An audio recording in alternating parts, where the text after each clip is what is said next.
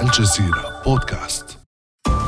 بحضور قيادات أمنية وعسكرية عليا أعلن الرئيس التونسي قيس سعيد ما وصفها بالقرارات الاستثنائية مساء الخامس والعشرين من يوليو 2021 في فجر اليوم الموالي جنود يغلقون البرلمان ويمنعون رئيسه راشد الغنوشي ونوابه من الدخول تنفيذا للتعليمات في إشارة إلى قرارات سعيد القائد الأعلى للقوات المسلحة تجميد البرلمان وحل الحكومة. من فضلكم تسمحون الدخول إلى مؤسسة نواب الشعب؟ جيشنا صبيحة الثورة كان من دافع عن الثورة وحماها. ننتظر منكم ذلك الجيش الوطني حامي حمى الوطن والدين. إحنا عسكريين نطبق التعليمات. مع كيف وشنية التعليمات وشنية التعليمات لو التعليمات تسمح إنه المجلس النواب مسكر. مشاهد توالى بعدها توسيع مهمات المؤسسة العسكرية لتشمل قطاعات مدنية عدة ظلت منذ الاستقلال بمنأى عن العسكرة تحول جذري يطرح تساؤلات عديدة حول دور الجيش في العملية السياسية بعد أن حظي بثقة التونسيين منذ الثورة. باعتباره مؤسسة حامية للانتقال الديمقراطي ولا تطمح إلى الحكم على خلاف جيوش دول الجوار العربي. فهل دعم الجيش التونسي قرارات سعيد وما هو موقع المؤسسة العسكرية في المشهد السياسي؟ وهل تغيرت عقيدة الجيش التونسي وما حدود تصاعد دور الجيش في المرحلة المقبلة؟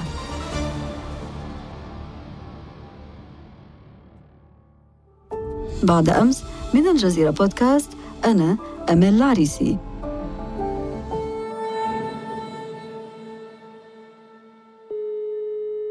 ينضم إلينا في هذه الحلقة من تونس الدكتور أيمن البغانمي الباحث في العلوم السياسية بجامعة القيروان أهلا وسهلا بك دكتور أيمن أهلا وسهلا ومرحبا تحية لك ولكل المستمعين. بداية دكتور أيمن ما قصة نشأة الجيش التونسي؟ الجيش التونسي كان من المؤسسات التي بعثت لكي تكون جزءا من مسار نشأة دولة الاستقلال. وقد تميزت بعلاقة وطيدة مع تجربة الاستقلال ومع نشأة التجربة الجمهورية عام 57 ما يميز تجربة نشأة الجيش التونسي هو أنه منذ بداية نشأته كان مؤكدا لدى باعثي الدولة التونسية وخاصة قيادتها الأولى ممثلة في شخص الحبيب بورقيبة كان من الواضح أن هذا الجيش يلعب أدوار لحماية مؤسسات الدولة ولحماية التراب التونسي دون أن يكون جزءا من صنع القرار التونسي أو على الأقل أن لا يكون الصانع الرئيس للقرار. في تونس هذه الفكرة كانت منذ البداية موجودة وقد تدعمت بشكل كبير عام 62 إذ أنه أنا شخصيا أعتبر أنه عام 62 كان عاما فارقا في تاريخ الدولة التونسية وفي تاريخ الجيش التونسي حيث كانت تونس في مفترق طرق لأن في ذلك العام وقعت تجربة انقلابية ومحاولة انقلابية فشلت تلك المحاولة وذلك الفشل حدد طبيعة العلاقة بين الجيش التونسي والسلطة في تونس إذ أنه دعم خوف السلطة السياسية خاصة سلطة تحبيب بورقيبة من تدخل الجيش في السياسة وخاصة القرار السياسي في تونس. هل صحيح إذا أن المؤسسة العسكرية التونسية كانت خارج العملية السياسية خاصة أن هناك عدد من المؤرخين التونسيين تحدثوا بصريح العبارة عن محطات لتسييس الجيش التونسي؟ هنا نفتح مبحث معقد جدا وهو مبحث العلاقات المدنية العسكرية. العلاقات المدنية العسكرية هي علاقات معقدة وتتميز بالغموض. لأنه الجيش بطبيعته كمؤسسة هو يتميز بالغموض والصمت. ثم الجيش بطبيعته هو سياسي بامتياز. لماذا أقول هذا الكلام؟ لأنه الجيش كمؤسسة في أي بلد تقريبا هو يحتكر شيئين أساسيين. أولا يحتكر المعلومة الاستراتيجية ثم هو أيضا يحتكر القوة الحاسمة. لا يمكن أن نتصور في أي بلد أو في أي دولة مستقرة مؤسسة يمكنها أن تنافس مؤسسة الجيش من حيث القوة السؤال الآن حين نقول أن الجيش محايد سياسيا ماذا نقصد؟ إذا كان الجيش يحتكر المعلومة الاستراتيجية التي هي عنصر أساسي في صنع القرار السياسي ثم إنه يحتكر القوة الحاسبة فكيف يمكن أن يكون محايدا طبعا هو لا يمكن أن يكون محايدا بالمعنى البسيط للكلمة أنه خارج عن السياسة. هذا من الواضح أن أنه من المثالي بل ربما من السذاجة بمكان الحديث عن الحياد بهذا المعنى. الحياد المقصود هو أن لا يكون الجيش والمؤسسة العسكرية أن لا تكون في صدارة القرار السياسي أي أنها اولا لا تتصدر المشهد السياسي ثم إنها لا تكون صاحبة الكلمة الفصل في القرار السياسي. ثم الأكيد انه جاءت مراحل في تاريخ تونس في الستين سنة الفارطة ظهر فيها الجيش يلعب فيه دور أكبر مما هو متعود عليه مثلا عام 78 أثناء أحداث الجانفي عام 84 مثلا احداث أحداث الخبز. آه، يعني قاسيا جدا تدخل لفرض الانضباط بالقوة واستخدم السلاح ضد المتظاهرين. كل هذا معلوم ولا نذيع سرا إذ نقوله ولكن عموما هناك نزوع نحو الحد أكثر ما يمكن من تصدر الجيش للقرار السياسي في تونس ولمسار صنع القرار السياسي في تونس. إذا الجيش التونسي كان ظاهريا مغيبا عن الساحة السياسية لكنه كان مؤثرا فيها دون أن يكون ظاهرا في الواجهة. هذا يذكرنا في تصريح شهير للحبيب بورقيبة قال فيه أنه عندما ترون بورقيبة يعين عسكريا في صلب حكومته تيقنوا أن بورقيبة قد انتهى. وفعلا بقي بورقيبة 30 سنة محافظا على هذا المبدأ إلى أن عين الجنرال زين العابدين بن علي في حكومته فانقلب عليه. وهذا يندرج بالضبط فيما أشرت إليه بخصوص مخاوف القيادة السياسية في تونس من تمكن الجيش التونسي. وهذا يؤكد أن المخاوف التي كانت آه، تدور بخلد بورقيبة وزملائه في الحكم كانت مخاوف جدية لأنه من المعلوم أن الجيش باعتبار ما يتمكن منه من احتكار للقوة العسكرية والقوة الحاسمة هو أخطر المؤسسات ولذلك هذا المبحث مبحث العلاقات العسكرية المدنية هو مبحث معقد لأنه فعلا الجيش هو القوة الوحيدة التي تقدر في أي لحظة على تغيير نظام الحكم سواء كانت فيه أم لم تكن فيه. إذا كانت فيه طبعا يمكن أن نتخيل انقلابات تقودها قيادات الدنيا على قياداتها العليا وهذا ما حصل في بلدان عربية كثيرة وعلى رأسها طبعا العراق. ولكن أيضا حين يكون الجيش خارج السلطة أو على الأقل خارج تصدر السلطة يمكن للجيش بحكم ما يتمتع به من قوة أن يقلب نظام الحكم. متى شاء السؤال متى يشاء؟ ما هي الظروف التي تدفع أو قيادات الجيوش إلى قلب أنظمة الحكم؟ وسؤالك هذا دكتور أيمن يقودنا إلى تسليط الضوء على خصوصية الجيش التونسي مقارنة ببقية الجيوش في دول الجوار أو في المنطقة العربية. هو اللحظة الفارقة التي تصبح السياسة تغازل الجيش وهذا رأيي الخاص. هو اللحظة التي يصبح الجيش فيها معتقدا لأنه يتكلم أو يحدد المصلحة الوطنية. حين تعتقد المؤسسة العسكرية أنها بحكم قوتها وبحكم ما تتمتع به من إمكانات وخبرات هي المخولة لتحديد طبيعة المصلحة الوطنية. أعتقد أن تلك الخطوة هي الخطوة الأولى على درب عسكرة السلطة لأنه هذا يعني أن المؤسسة العسكرية تصبح تطالب بصوت امتياز صوت متميز يكون حاسما في حال الاختلاف حول المصلحة الوطنية. أعتقد أن ما يميز الجيش التونسي هو أن هذه الخطوة لم تقع على الأقل إلى حدود 2011 بمعنى أنه ما قبل 2011 كانت المصلحة الوطنية تحدد من خلال القيادات السياسية لا من خلال القيادات العسكرية. كما قلت القيادات العسكرية دائما ما تساهم في رسم معالم المصلحة الوطنية ولكن الصوت الحاسم لم يكن ابدا للمؤسسة العسكرية. أعتقد أن هذا كان صحيحا إلى حدود 2011 بعد 2011 تغيرت المعادلة نسبيا. بالفعل دكتور أيمن وصلنا إلى سنة 2011 وهذه السنة هي سنة الثورة التونسية التي شكلت نقطة تحول كبرى في تاريخ الجيش التونسي. فكيف تمكن الجيش من كسب ثقة الناس والخروج إلى الواجهة هذه المرة؟ اولا كان الجيش التونسي يتمتع بما يمكن التعبير عنه بالرصيد السالب. الرصيد السالب آه، يأتي من فكرة أنه بحكم تحييده النسبي أو خاصة تحييده عن الواجهة الجيش التونسي كان دائما ما يعتقد أنه بعيد عن المشاكل التي كان التونسيون يعانونها أو على الأقل أن الجيش التونسي لم يكن مطالبا في ضمائر التونسيين عموما بتحسين وضعيتهم المعيشية التي هي من أسباب الثورة عام 2011 بمعنى أن سمعة الجيش التونسي استفادت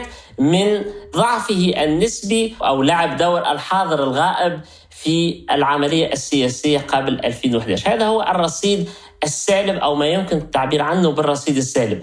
لكن طبعا الرصيد السالب لا يكفي. كان هناك حاجة إلى رصيد موجب. وهذا الرصيد الموجب جاء من خلال سرديه الثورة. سرديه الثورة التي قامت على فكرة بسيطة أنه الأمن وقف إلى جانب نظام الحكم وكان مستعدا لقمع المتظاهرين في حين أن الجيش وخاصة قائد الجيش رشيد عمار آنذاك كان الرجل الذي قال لا. هذه السردية أعطت الجيش التونسي ما كان ينقصه من رصيد موجب يجعله قادرا على لعب دور متعاظم في الحياة السياسية. هذا الدور المتعاظم بين فترة الثورة وما بعدها دكتور أيمن. هل بقي على إثره الجيش التونسي بالفعل على الحياد بعد الثورة؟ وأنت تفضل يعني الحديث عن حياد نسبي أكيد. في الحقيقة حصلت مفاجأة لي شخصيا لأني كنت متوقع أنه بحكم الشعبية الكبيرة التي ظهرت للمؤسسة العسكرية وخاصة الشعبية التي تمتع بها قائد المؤسسة العسكرية في تلك الفترة كنت أتوقع دخولا آنيا للجيش في الحياة السياسية. المطلب كان كبيرا جدا. هنا لابد أن نذكر بما يسمى مثلث كلاوزفيتز كلاوزفيتز طبعا هو منظر ألماني مشهور. كتب كتاب شهير جدا اسمه في الحرب. مثلث كلاوزفيتز يتكون من ثلاث أضلاع أساسية الحكومة المؤسسة العسكرية والمجتمع. في الحقيقة إلى حد الآن أمال نحن تحدثنا أساسا عن علاقة الحكومة بالمؤسسة العسكرية. ولكن في العلاقات المدنية العسكرية هناك أيضا المجتمع. مطلب المجتمع عام 2011 بدأ يتغير إذ أن السمعة الإيجابية التي حظي بها الجيش في تلك الفترة جعلت المجتمع وكأنه يطالب الجيش بتولي السلطة. طبعا لم يكن المطلب واضح ولكن من المعلوم أنه حين يكون الجيش يحظى بسمعة إيجابية كبيرة وحين يكون قائده أو تكون قياداته تحظى بشعبية كبيرة.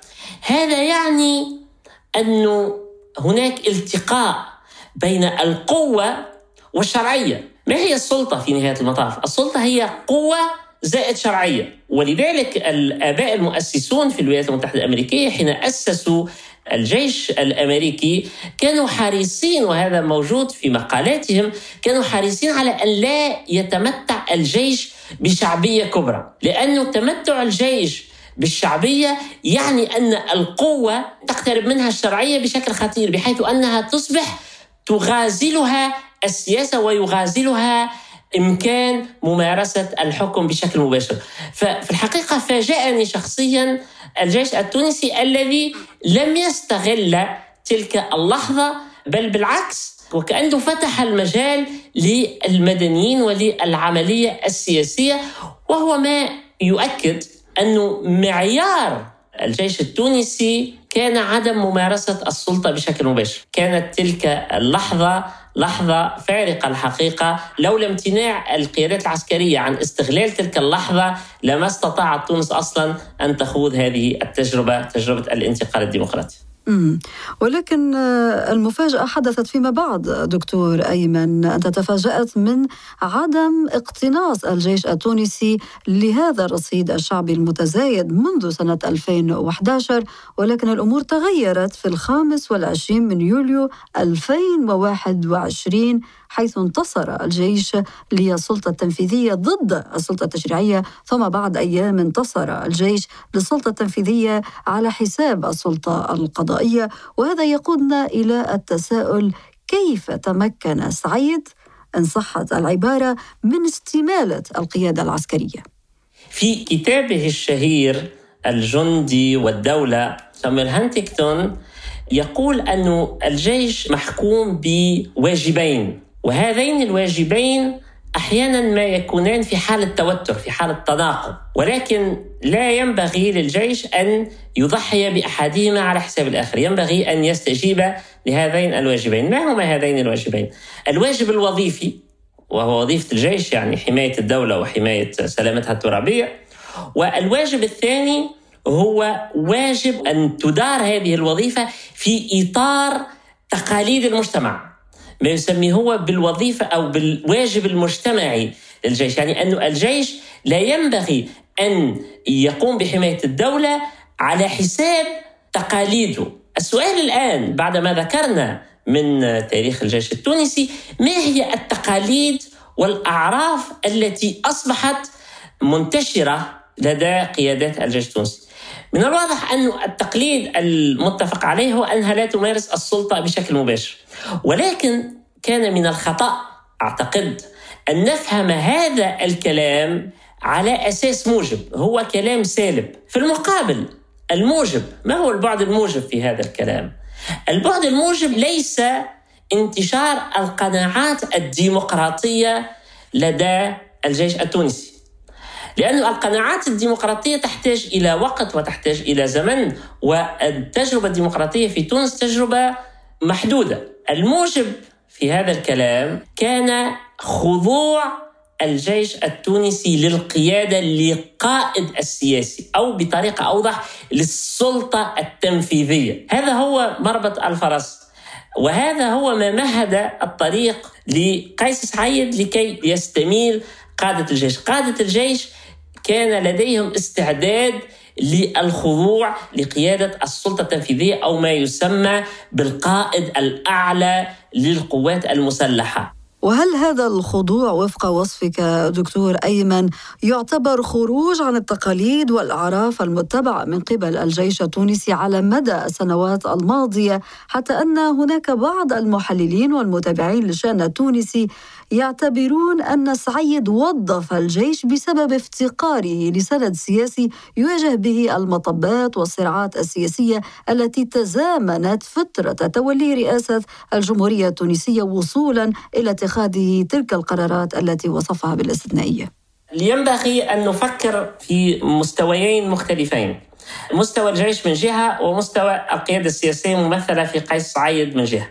أعتقد أن الجيش التونسي الأعراف السائدة لديه هي الخضوع للقائد للقائد الأعلى للقوات المسلحة وبالتالي لا أعتقد أنه حين أطاع القائد الأعلى للقوات المسلحة كان قد خرج عن أعرافه التي هو تبناها. مع الأسف هذه الأعراف ليست ديمقراطية لأنه كنا نأمل أنه من 2011 يقتنع الجيش بشيء آخر وهو أنه لا ينبغي فقط الخضوع للقيادة المدنية ولكن أيضا أن لا يسمح الجيش للقيادة المدنية بأن تستغله ضد سلطة أخرى.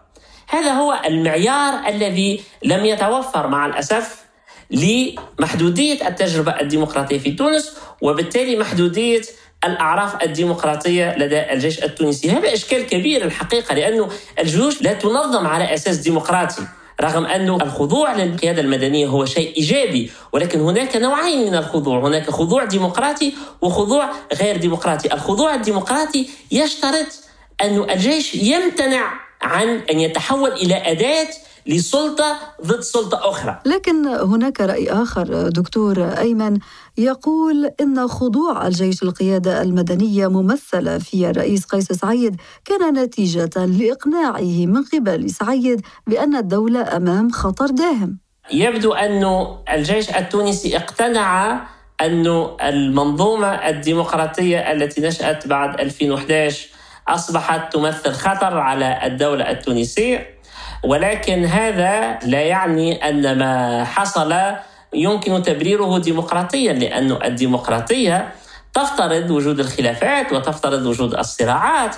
الجيش ربما لا يتحمل هذه الممارسات ولكن الجيش الذي لا يتحمل هذه الممارسات خارج إطار المؤسسة العسكرية وفي إطار المؤسسات الديمقراطية هو بالتحديد الجيش الذي لم يتبنى القيم الديمقراطية، اذا يمكن أن نقول أن الجيش التونسي بقدر ما تبنى معيار خضوع المؤسسة العسكرية للقيادة المدنية لم يتقدم. الخطوة الثانية وهي الإيمان بقدرة الديمقراطية على احتواء الأزمات وعلى المرور من الأزمات إلى الحلول. أعتقد أن ما ذكرت هو دليل على ما قلت.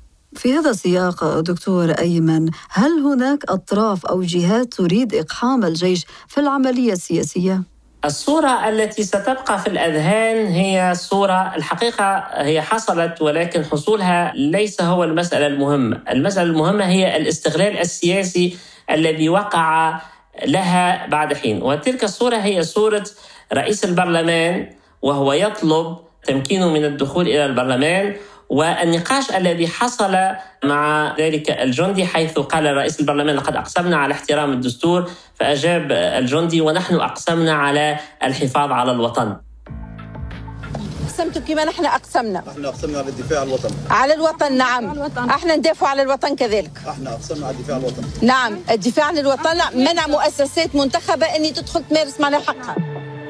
تلك الكلمة تم استغلالها سياسيا وأعادها الرئيس أكثر من مرة في خطاباته وهو يشير بذلك إلى أن هناك نوع من الفصل بين الدستور والوطن وأعتقد أن هذا هو الخلل الكبير. في الولايات المتحدة الأمريكية قيادات الجيش حين تقسم تقسم على احترام الدستور.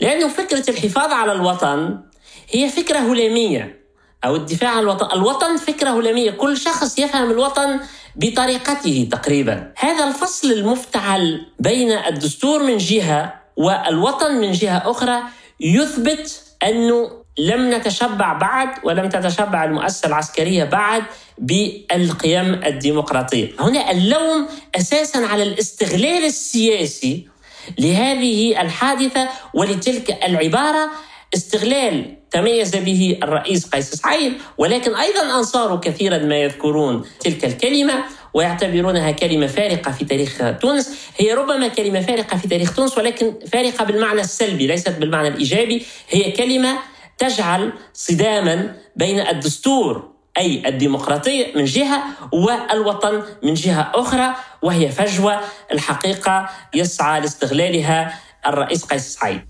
وهذا الاستغلال السياسي من قبل قيس سعيد للجيش يبدو أنه انمى رغبة لدى بعض المتقاعدين في الجيش التونسي للمشاركة في الشأن العام من خلال الظهور الإعلامي وتأسيس الجمعيات وإبداء الرأي وحتى عبر تأسيس الأحزاب. وكلنا نتذكر أيضا تلك المبادرة مبادرة حملت عنوان الأمل الأخير لإنقاذ تونس التي أطلقتها مجموعة من العسكريين عند بروز الأزمة السياسية بين الحكومة ورئاسه الجمهورية. الجمهورية عام 2019 أريد أن أركز قليلا على وضعية الرئيس ثم أعود إلى وضعية القيادات العسكرية خاصة منها المتقاعدين الذين يرغبون في اقتحام السياسة. بالنسبة لرئيس الجمهورية من المشاكل التي يطرحها وضعها السياسي هو أنه ليس مدعوما من حزب ليس مدعوما من ما يسمى بين ظفرين بالعصبية السياسية أي أنه كان يحتاج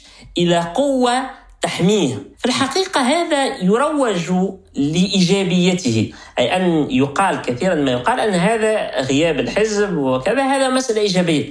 في الحقيقة من يقول هذا أيضا يثبت أنه ليس متشبعا بالقيم الديمقراطية. لأنه في السياسة كل سلطة وكل صاحب سلطة يحتاج إلى عصبية تحميه من حزب وغير ذلك المشكلة أنه حين تغيب العصبية السياسية يعني الحزب العصبية بالمعنى الخلدوني حتى لا يفهم المستمع أني أتحدث عن التعصب أحد العصبية بمعنى الشعور نعم. بالانتماء والقدرة على الذود عن طرف سياسي معين حين لا تكون العصبية قائمة على الحزب مثلا يسعى صاحب السلطة إلى إيجاد عصبية أخرى يسعى إلى إيجاد حماية أخرى فأين يجدها؟ يجدها في الدولة يجدها في سلطات الدولة يجدها ربما في الأمن، يجدها في البيروقراطية، ولكن يمكن أيضا أن يجدها في الجيش، وبالتالي غياب السند السياسي المنضبط والسند السياسي المهيكل لقيس سعيد هو من العناصر التي دفعته إلى السعي الحثيث لاستمالة قيادات الجيش التونسي واستمالة القيادات الأمنية. وهذا كنا نشعر به في خطاباته حتى من قبل 25 جويلية حين كان دائما ما يذكر بطريقته الخاصة. قل أنا القائد الأعلى للقوات المسلحة. ثم حتى أنه في خرجة من خرجاته المشهورة قال القوات المسلحة ليست فقط عسكرية هي أيضا أمنية وبالتالي أراد أن يجمع بين القيادتين في تأويل الحقيقة عجيب غريب لمصطلح المؤسسة أو القوات المسلحة. هذا بالنسبة لقيس سعيد بالنسبة للقيادات العسكرية طبعا من مشاكل العلاقات المدنية العسكرية هي ماذا نفعل بالمتقاعدين؟ حين يتقاعد القيادي العسكري هل هو يصبح مدني أم يبقى عسكري؟ وهي الحقيقة منطقة بين المنطقتين أو منزلة بين المنزلتين تطرح الكثير من المشاكل حتى في البلدان الديمقراطية العريقة كالولايات المتحدة الأمريكية. المشكل أنه في بلد كتونس لم يتشبع بعد بالقيم الديمقراطية. الظهور الإعلامي للقيادات العسكرية بل وجود مرشح في شخص الأميرال كمال عكروت مرشح مفترض للانتخابات الرئاسية قبل 25 جويلية هذا الحديث طبعا. هذا دفع المجتمع أجزاء كبيرة من المجتمع إلى أن تفعل مطلب التدخل العسكري في السياسة. تذكرين ذكرت في 2011 المجتمع كان وكأنه ينتظر في الجيش ولكنه لم يعبر عن هذا الطلب بشكل صريح.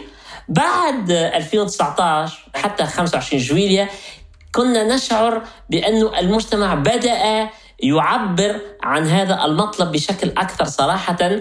المجتمع نفسه أصبح يطالب بتدخل الجيش أي أن المجتمع أصبح يطالب بقمعه. هو الحقيقة انحراف خطير جدا في تجربة الانتقال الديمقراطي. بناء على هذا التشخيص للتحولات التي طرأت على الجيش التونسي دكتور أيمن وهو ما وصفته بالانحراف الخطير في مسار الانتقال الديمقراطي ما حدود تصاعد دور الجيش في المرحلة المقبلة؟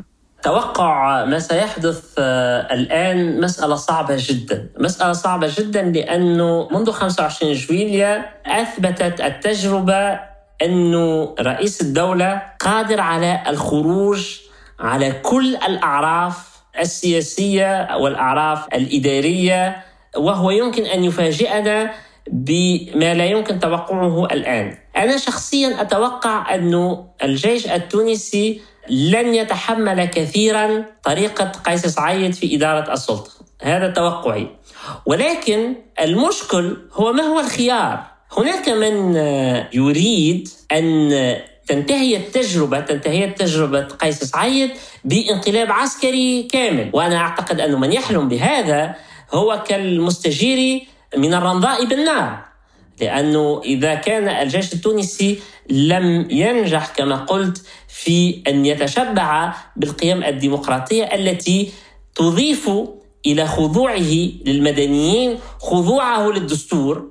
إذا لم يتمكن من تحقيق هذه الخطوة فعلى الأقل لا نخسر المكاسب التي حققناها وهي خضوع الجيش التونسي للمدنيين أعتقد انه مقاومة الانحرافات الكبيرة التي تشهدها التجربة الديمقراطية في تونس بقيادة قيس سعيد لابد أن تكون مسؤولية المدنيين أساسا. طبعا نطالب الجيش بأن لا يكون أداة قمع في يد السلطة وهو الحقيقة باستثناء إغلاق المؤسسات وكذا لم يمارس القمع الفج كما مثلا مورس في ميانمار مثلا بعد الانقلاب السنة الفارطة. الحقيقة هذا شيء إيجابي ولا بد من الحفاظ عليه. أظن أن هناك من المدنيين من عجز عن تصور البدائل ومن عجز عن إيجاد الآليات لمقاومة الانحرافات التي تحدث. منذ 25 جويلية وهو يريد أن يستخدم الجيش لإنهاء تجربة قيس سعيد. أعتقد أن هذا خطير وخطير جدا وأعتقد أن كل من دعا إلى هذا أو حتى فكر فيه هو تفكير قاصر وانحراف قد يكون أخطر حتى من الانحراف الذي نعيشه اليوم. إذا لا يمكن الجزم دكتور أيمن حتى الآن وفق تحليلك بحدوث تحول جذري في عقيدة الجيش التونسي وفي موقعه في المشهد السياسي وتبقى مسؤولية تحجيم دوره كما ذكرت ملقاة على عاتق المجتمع المدني والسياسي. أهم شيء هو أن يبقى التوازن بين القوة العسكرية والمجتمع المدني. لا يمكن بناء الديمقراطية إذا كانت القوة العسكرية هي القوة الحاسمة في المعادلة.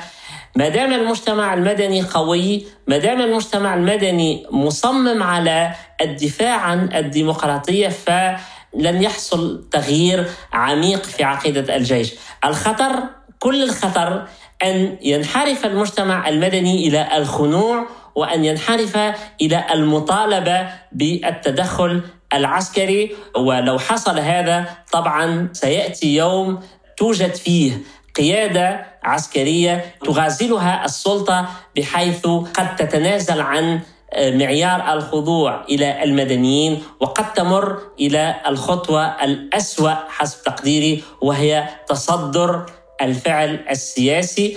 طبعا هذا لا ينفي أن الانحراف الذي نعيشه اليوم هو انحراف خطير. امساك قيس سعيد بالسلطة واحتكاره لكل السلطات والدستور الجديد الذي فرضه على التونسيين هو دستور غير ديمقراطي ولا بد من استمرار السعي إلى العودة إلى المسار الديمقراطي ولكن لا ينبغي ادي السعي إلى ذلك إلى اللعب بالنار والتخلي عن معيار أساسي في الأعراف التونسية وهو معيار خضوع المؤسسة العسكرية للقيادة المدنية. الدكتور أيمن البغانمي الباحث في العلوم السياسية بجامعة القيروان شكرا جزيلا لك على كل هذه التوضيحات. شكرا شكرا لك ولكل المستمعين. كان هذا بعد أمس.